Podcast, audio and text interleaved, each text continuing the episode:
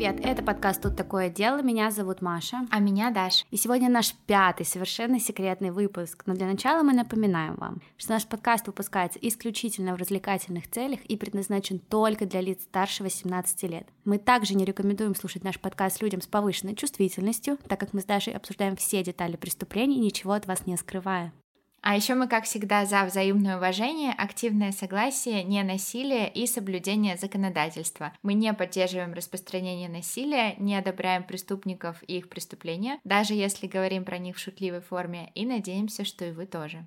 И сегодня будет история про Альберта Фиша, которого также называли самым жестоким убийцей детей в криминальной истории. Не знаю, слушают ли нас люди с детьми, но мне кажется, что мы все сможем представить, как тяжело быть матерью пропавшего ребенка. Я думаю, ты сейчас скажешь, уберите детей. Я надеюсь, такого не надо говорить. Я надеюсь, все убирают своих детей. Если вы этого еще не сделали, то сейчас самое время. Да. И как тяжело, наверное, матери на протяжении шести лет пытаться найти своего ребенка и надеяться, что он все еще жив, ну не то, что там в порядке, но хотя бы просто жив. Через такие трудности пришлось пройти Дели Флананган Бат. На дворе стоял ноябрь 1934 года, ее десятилетняя дочь Грейс Бат считалась пропавшей без вести уже как 6 лет. У следствия на тот момент все еще не было улик, и, как вы понимаете, никто особо и не искал уже. Но тут в этой истории происходит сдвиг. Ей приходит анонимное письмо я как бы хочу напомнить, что прошло это 6 лет. Я вам его сейчас прочитаю, ну, отрывки этого письма, но я предупреждаю, что тот, кто его писал, Альберт Фиш, про которого сегодня будет выпуск, очень плохо писал. Я постаралась сделать его более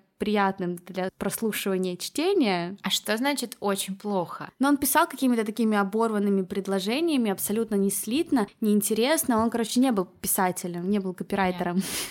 Не уважаю таких. Итак, дорогая мисс Бат, в 1894 году мой друг был матросом на пароходе Такома, капитан Джон Дэвис. Они отплыли из Сан-Франциско в Гонконг. По прибытию туда он и еще двое сошли на берег и напились. Когда они вернулись, лодки уже не было. В то время в Китае был голод. Мясо любого вида стоило от 1 до 3 долларов за фунт. Страдания бедняков были настолько велики, что всех детей до 12 лет продавали на еду, чтобы другие не голодали. Мальчик или девочка до 14 лет не были в безопасности на улице.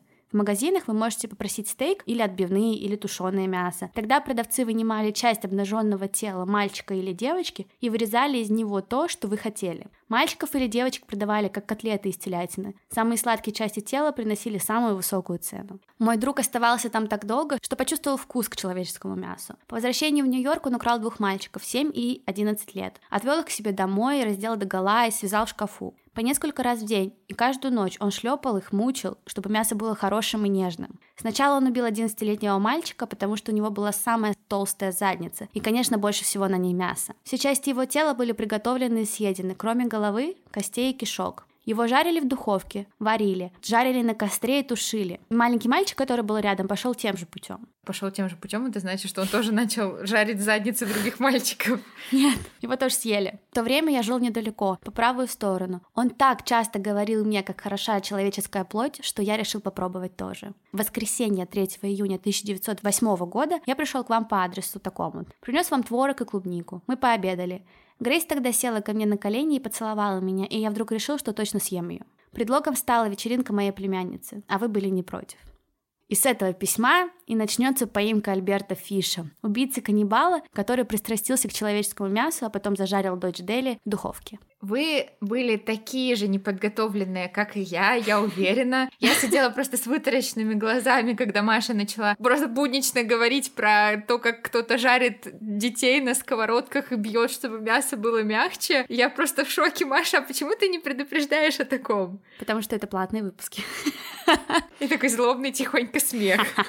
Сегодня это на протяжении всего выпуска нас ждет сегодня. Там такая, вы знаете, вот я делала много плохих выпусков. Обычно же вот у Даши было пару мерзких историй, но если про самую мерзость, то это Маша. Это вот я всегда готова что-нибудь такое сказануть и рассказать. Но даже я вот Toolbox Killers, еще что-то, Toybox Killers, мне не важно. Я ни разу не чувствовала себя так мерзко, как я чувствовала, пока я писала про Альберта Фиша. И еще я готовила часто этот выпуск, пока была на обеде на работе. И мне было так физически плохо, что я просто не могла. Поэтому Мы начнем. Держимся, ребята, держимся. Итак, Гамильтон Ховард Альберт Фиш родился 19 мая 1870 года в Вашингтоне, округ Колумбия, в семье Рэндалла и Эллен Фиш. Когда Альберт родился, его отцу было уже 75 лет, а через 5 лет отец его умер. К тому времени Альберт был маленьким, тихим и скромным ребенком, который сливался с толпой.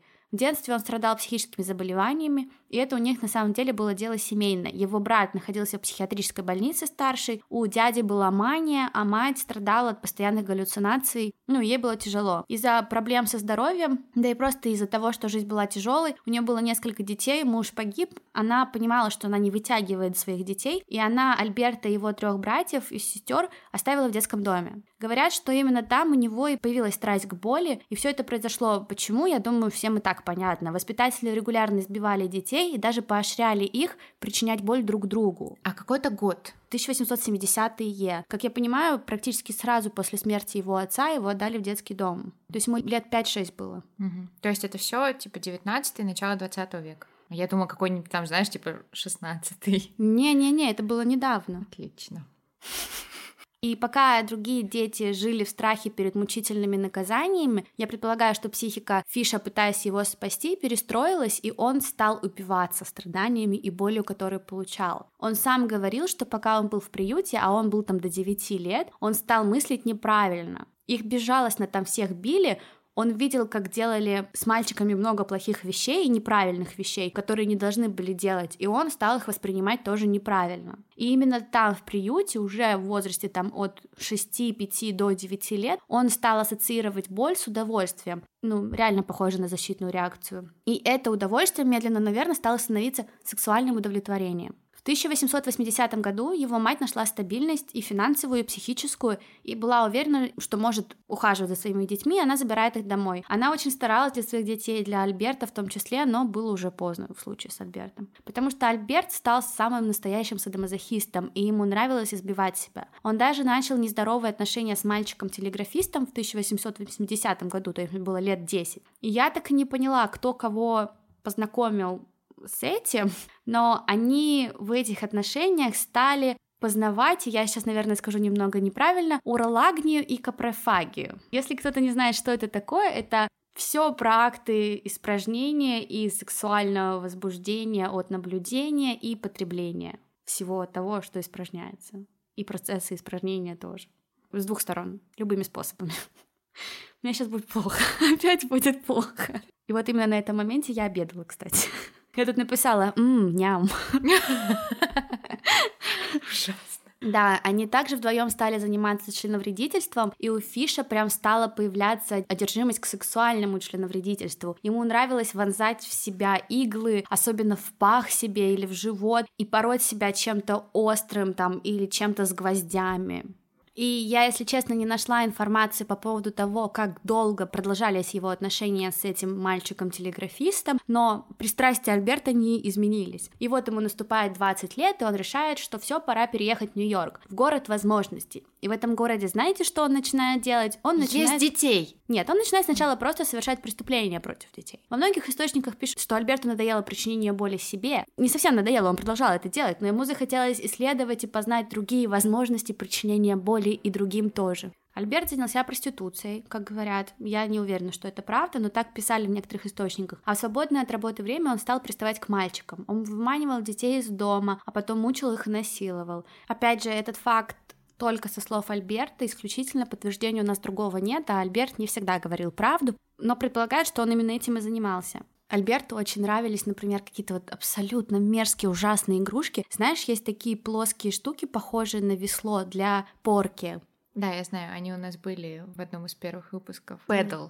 А, да, педал. Но в любом случае, чтобы все понимали, это плоская такая похожая на весло штука, которой бьют людей. Шлепалка. Шлепалка, да, грубо говоря. Он любил вбивать в нее гвозди, чтобы гвозди торчали. И он любил бить этими гвоздями. То есть ему нравилось не боль шлепнуть, ему нравилось, чтобы гвозди впивались в кожу. К сожалению, трудно понять, скольким людям вот в этот период он причинил боль, но явно многим. Альберт 8 лет прожил в Нью-Йорке, и это время наверняка было полным каких-то встреч, диких событий, причинения боли себе и другим. Но в 1898 году Альберту 28 лет, и он женится на женщине, с которой его познакомила мать. Ее звали Анна Мари Хоффман, она была на 9 лет моложе, ей было 19, и она подарила Альберту аж 6 детей. А он был каким-то выгодным женихом или...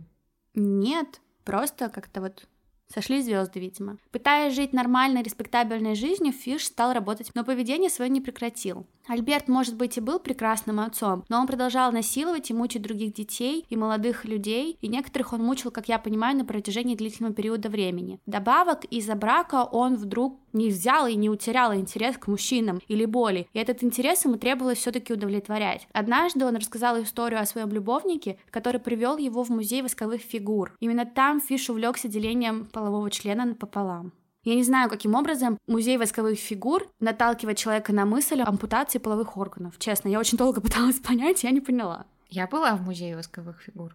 Но у меня не было близко похожих мыслей там. Я тоже. Ничего не может натолкнуть на такое. Хочется поковыряться в носу там у какого-нибудь президента по приколу, там сфоткаться с каким-нибудь Гарри Поттером. Но явно не ампутировать кому-то член.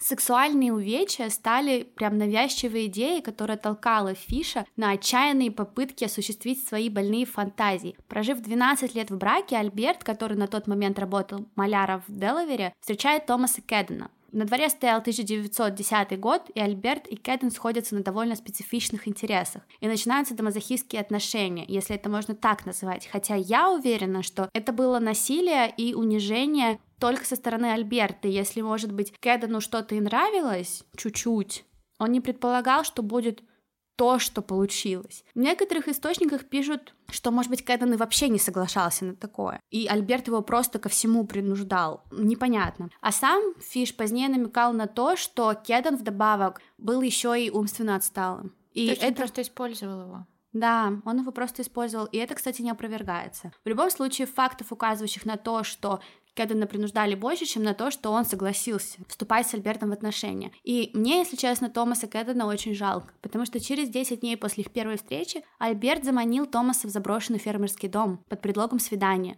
А когда Томас прибыл туда, он его запер внутри. После этого он мучил его на протяжении двух недель всеми возможными способами и даже отрезал ему пенис. Ужасно. А потом он оставил ему 10 долларов, мол, за то, что побеспокоил и ушел. 10 долларов. Даже просто молчит. Да, даже у нас подкаст, если что, аудио. Пожалуйста, спасите меня. А можно мне не слушать? А можно вы дальше без меня продолжите? Я не усну сегодня. Что происходит? Что за больной ублюдок? Так и есть, так и есть. И если вы думаете, что Альберта посадили, вы ошибаетесь, он вообще ничто за это не получил. Он продолжал жить дальше, и ничего ему не мешало. К 1917 году ему уже 47 лет, и он тяжело болен. Так как отсутствуют данные, что к тому моменту он получал помощь психологическую, хотя потом, позднее, у него было несколько встреч с врачами, Альберт просто был не в порядке. Один из сыновей Фиша, Альберт Фиш-младший, рассказывал историю, когда его отец испортил семейную прогулку в северной части штата Нью-Йорк во время дачи показаний в 1935 году. Он рассказывал, что в 1922 году Фиш, который, как сообщается, страдал галлюцинациями, взбирался на холмы во время прогулки, воздевал кулаки к небу и непрерывно кричал «Я Христос!». Затем его неустойчивое поведение переросло в какие-то библейские увлечения грехом и там жертвами. Добавок, его жене Анне все это так надоело, что она ушла от него. Но она долго держалась. Да, довольно-таки долго. Но кому она ушла до конца неизвестно, хотя в одной статье написали, что это был слегка слабоумный разнорабочий по имени Джон Штраубе. И это цитата. Слегка слабоумный — это не, не мои слова. Потому что мне было очень странно, как понять эту фразу. Я, я не могла ее понять, я решила просто ее передать вам, как а есть. Как было на английском? Slightly insane? Да. Когда этот Джон снимал у них комнату, Анна влюбилась и убежала. Она вдобавок сбежала из дома, как сообщается, со своей мебелью. А детей она с собой догадалась забрать? Она оставила их с Фишем. Когда Альберт вернулся, для него сюрпризом было не только то, что как бы жена ушла, но и то, что все дети теперь зависят исключительно от него. А через какое-то время она возвращается, и она начинает умолять Альберта дать ей и ее возлюбленному крышу над головой. Альберт, как я понимаю, с Анной никогда особо жесток не был. Ну как, он был, конечно, но он психически больной человек mm-hmm. все-таки. Но нету фактов того, что он там избивал ее гвоздями. Он не был с ней жесток, когда она вернулась, и он сказал, я все понимаю, ты можешь остаться, но твой мужик должен уйти. Логично. Но он не ушел. И Фиш нашел этого парня на чердаке. Он узнал, что Анна его там прятала, таскала ему еду и проводила с ним время разного характера. И Фиш, естественно, очень сильно разозлился. Фиш, вы, наверное, подумаете, убил его и свою жену, но нет, он просто сказал им валить. Сдержанно себя вел. Да, Может он... быть, это из-за детей? Не знаю, возможно, но он сказал, либо вы уходите вместе, либо он уходит, ты можешь остаться. Но она убежала со своим возлюбленным, и дальнейшая судьба неизвестна. Дети ее больше не видели никогда. От этого Альберту стало хуже, он стал к себе еще жестче. Он стал засовывать иглы себе в пах, и они оставались там длительное время. И я даже выложу рентген, я не знаю точно ли его, но он во всех статьях есть, где в его паху 29 иголок. Внутри. В его теле в районе Внутри. паха. Я не знаю, торчали они или нет, но я предполагаю, что он их загонял в ноль. А еще, а еще, он смачивал кусочки шерсти и ваты жидкостью горючей, засовывал их себе в анус и поджигал. Извините, меня никто просто не предупреждал о таком. Я вообще не знаю, как на это реагировать. Я просто сижу в шоке, и как рыба на берег выброшенная, так ртом хлопаю, и такая... Да, и он бил себя веслом этим с гвоздями, и даже своих детей просил. Бедные дети. И говорят, что на этом этапе он опять стал есть свои испражнения. У него начались слуховые галлюцинации, ему, ну, серьезно, было очень плохо. Он завернулся в ковер однажды, потому что ему это сказал сделать апостол Иоанн. А еще он стал учиться домазохистским играм своих детей, что просто ужасно, да. Но мне нравится, как в статьях пишут, что «Ой, ну на этой стадии Альберт еще не занимался каннибализмом». Как будто других фактов недостаточно. Действительно, он людей еще не ел, но у него уже был интерес и очень серьезный. Подобно увечьям, каннибализм стал его навязчивой идеей. И он часто готовил для своей семьи целые блюда из сырого мяса. И он даже просил своих детей, типа, ой, попробуйте, это так вкусно. Из человеческого не, мяса? Не-не-не, просто из мяса. Mm. Просто пока из мяса. Вот, я думаю, что, возможно, он таким образом пытался свою тягу побороть. Ну, возможно, это было из каких-то положительных целей. Я не хочу есть человека. Но, скорее всего, это было из цели, что пока что у меня нет человека. Поэтому я буду есть сырое мясо, оно же тоже сырое, хотя бы так. В течение вот этого вот своего темного периода после ухода жены и до совершения первого убийства Фиш неоднократно проходил обследование в психиатрических больницах. Каждый раз его обвиняли в меняемом и отпускали в общество. Как? Я не знаю.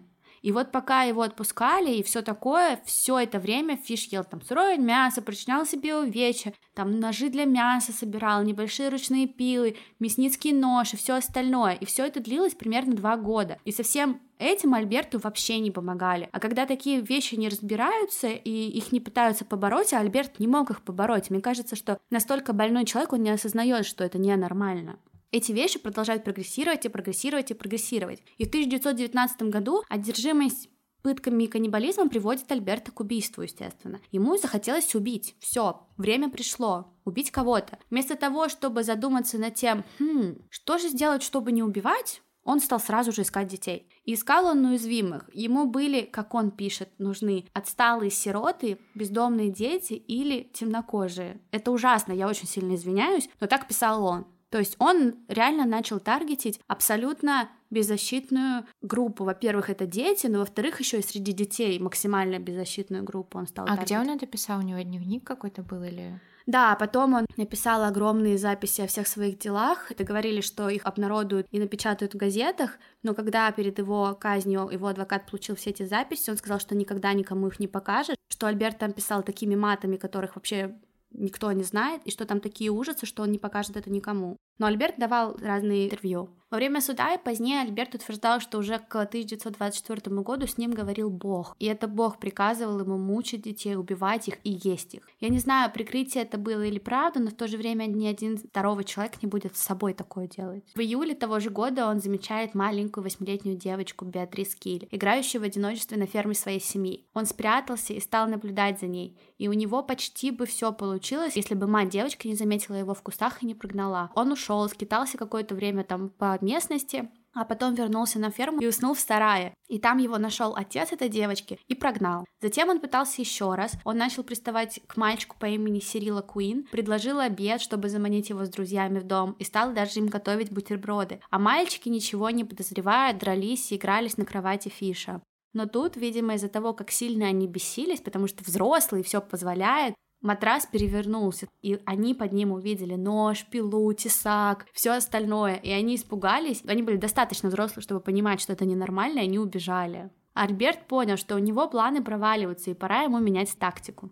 И он решил искать не только на улицах. В местных газетах тогда семьи часто размещали объявления о том, что там либо ищут работника, либо люди кто искал себе работу, размещали объявления о себе. И там Альберт, просматривая такие объявления в поисках жертвы, и увидел семью, в которой жила Грейс. Именно благодаря этому он в 1924 году Грейси нашел. И самое, что интересно и, наверное, грустно, это то, что Фиш нашел объявление о поиске работы по дому от брата от Эдварда Бада, брата Грейс, который искал себе работу. И он думал изначально, что он убьет Эдварда, а не Грейс. Он тут же запланировал посетить семью Бадов и рассказать им, что он хочет там работника для своего загородного дома и все остальное. Он увезет туда мальчика и начнет его там пытать. Под вымышленным именем Фрэнк Ховард Фиш он пришел в дом семьи Бат на Манхэттене, типа познакомиться. Он стал говорить, что у него на севере штата есть дом, и там нужно будет делать пару работ по саду, плюс ему в целом требовался работник по дому. Сказал, что готов платить 15 долларов за помощь, будет ли Эдвард в таком заинтересован. А Эдвард, ничего не подозревая, семья была бедная, и он mm-hmm. вообще хотел уехать от родителей. Он был, в принципе, не против уехать из семьи. А откуда у Фиша деньги? У него не было много денег, просто он их много и не тратил экономно жил. Ну, в целом, да. И он даже, знаешь, что сделал? Семья была настолько бедная, он, короче, достал деньги, принес какие-то продукты, они такие, о, вау, вау.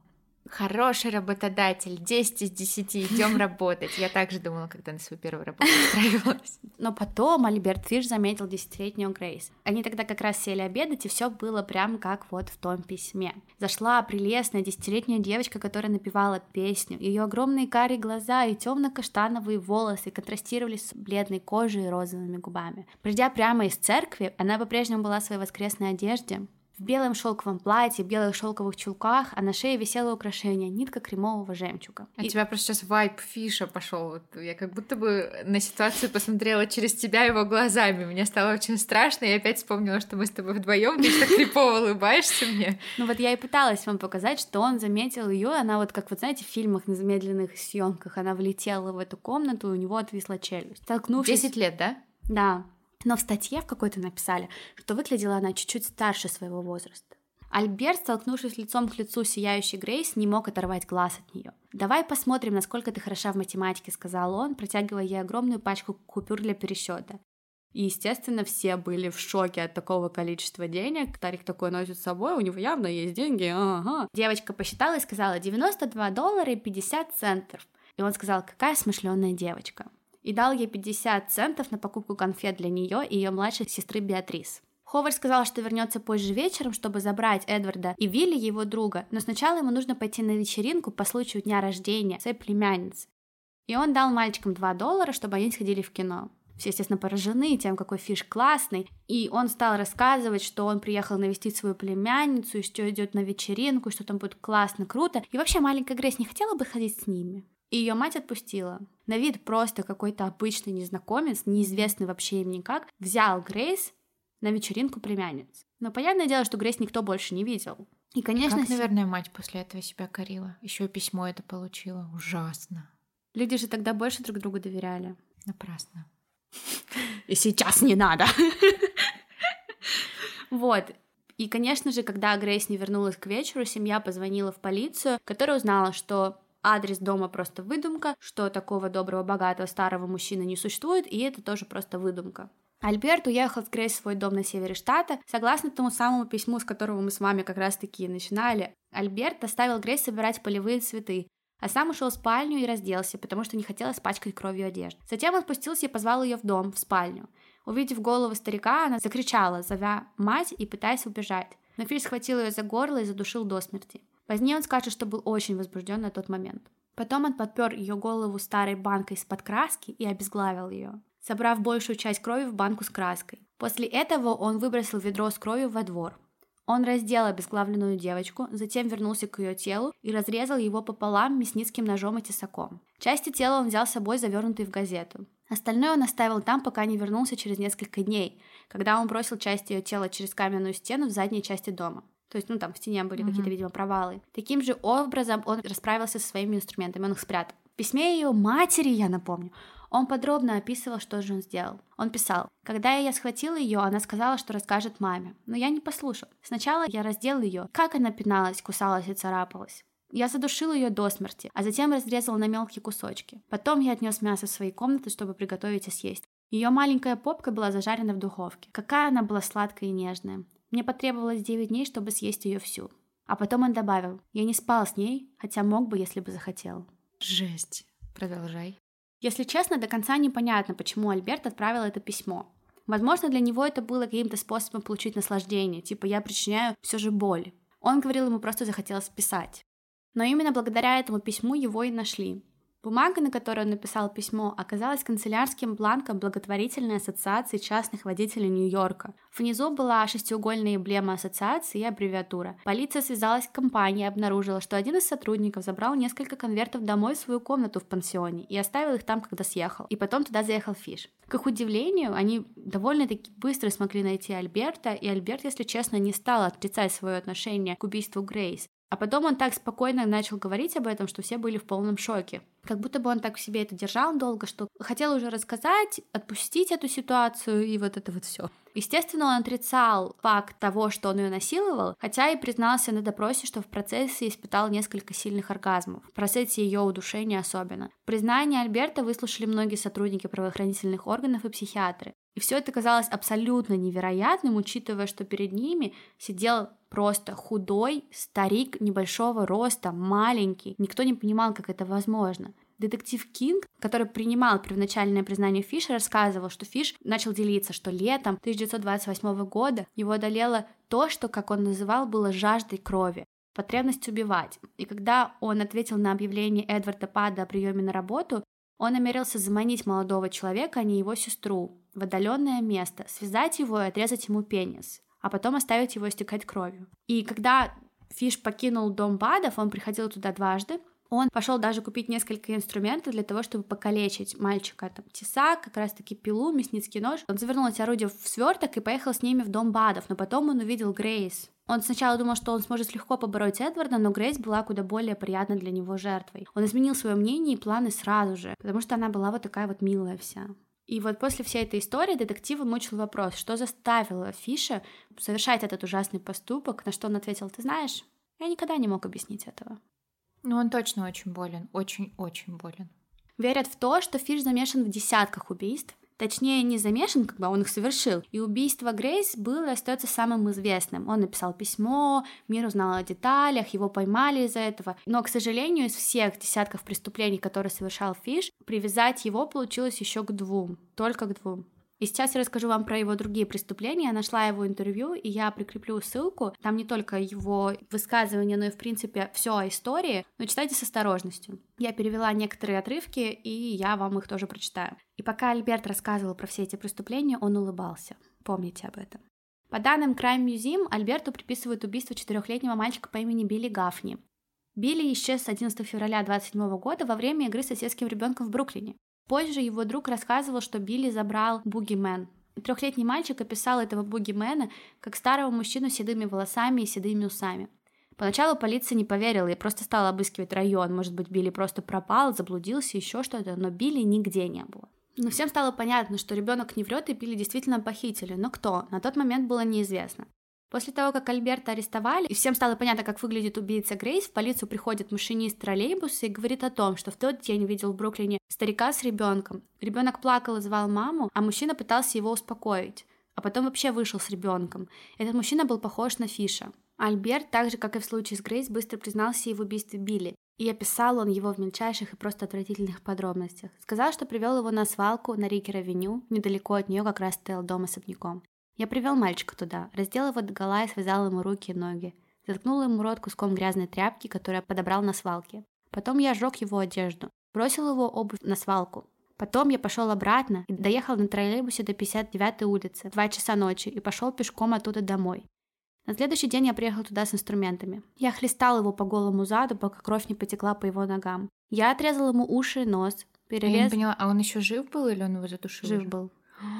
Я не знаю, выжил ли мальчик до следующего утра или нет, но такое чувство, по словам Альберта, как будто бы он дожил и умер в процессе пыток. Перерезал ему рот от уха до уха, выколол ему глаза. К тому моменту мальчик уже был мертв. Тогда я воткнул нож ему в живот, прижался ртом к разрезу, стал пить его кровь. Я бы добрал четыре старых мешка из-под картошки и набрал кучу камней. Затем я разрезал его посередине чуть ниже пупка. Потом отрезал его ноги ниже ягодиц. Я отрезал голову, руки и ноги ниже колена. Эти части тела положил в мешки с камнями, завязал их и бросил их в лужи с мутной водой. Потом он рассказывал, как сварил похлебку из его ушей, носа, кусочков лица и живота. Говорил, что кладет туда лук, морковь, репу, сельдерей, соль и перец, чтобы получилось вкусно. Он писал, что поставил в духовку его задницу, обмотав ее беконом.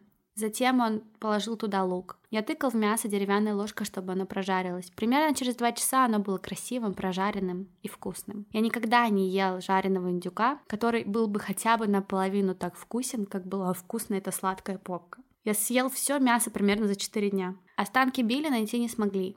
И была еще одна жертва, история смерти которой оказалась довольно похожей. В 1924 году пропал мальчик по имени Фрэнсис Макдоналл, и на момент пропажи он как раз играл со своим братом и группой друзей на улице в районе Стейтен-Айленда. Властям довольно быстро удалось найти тело Фрэнсиса, оно находилось недалеко в лесу, и ребенок был задушен собственными подтяжками. Незадолго до казни Альберт признался, что именно он заманил Фрэнсиса в лес, напал на него и задушил. Он признался, что хотел кастрировать мальчика и был к этому готов, но ему показалось, что кто-то шел по направлению к ним, и поэтому он испугался и скрылся с места происшествия. Когда мальчика нашли отец и милиционер, он был закопан под ветки.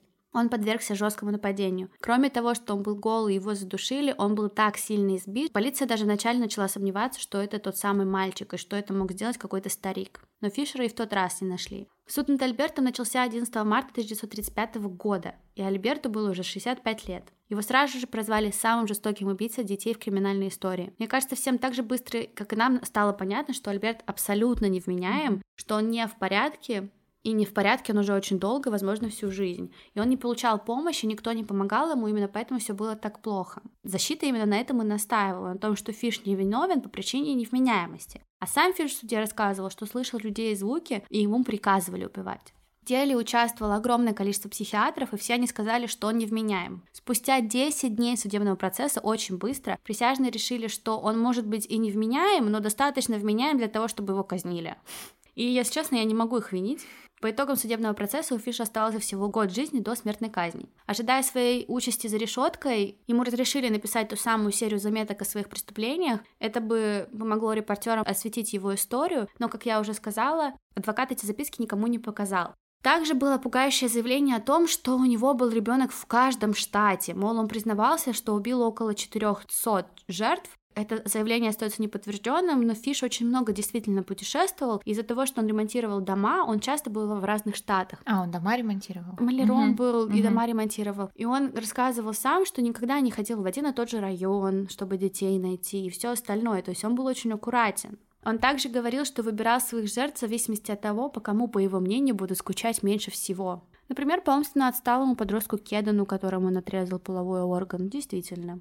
Следствие полагает, что один из способов, по которым как раз-таки Альберту так долго удалось скрываться, это то, что он всегда выбирал какие-то новые места и никогда туда не возвращался. Также, например, на Лонг-Айленде полагали, что Фиш ответственен за смерть 16-летней Мэри Эллен О'Коннор и 17-летнего Бенджамина Коллингса. Оба подростка были убиты в 1932 году. Тело Мэри Эллен было найдено возле одного из домов, который красил Фиш. Но Фиш отрицал свою связь с этими убийствами. Также примечательно, что в тюрьме с Фишем общался доктор Фредерик Вертам, который потом описал их встречу в книге «Шоу насилия», и он был потрясен тем, насколько кротким, нежным, доброжелательным и вежливым был Альберт. Нежным? Он его описал как нежного? Вежливым.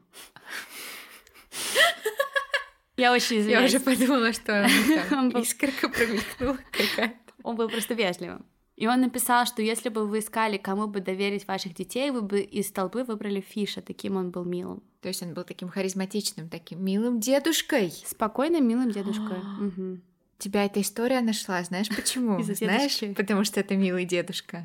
Наверное. И отношение Альберта к а, вообще всей ситуации и к факту того, что его скоро казнят, оно было вообще отстраненным. Он говорил, у меня нет особого желания жить, у меня нет особого желания быть убитым, мне просто безразлично.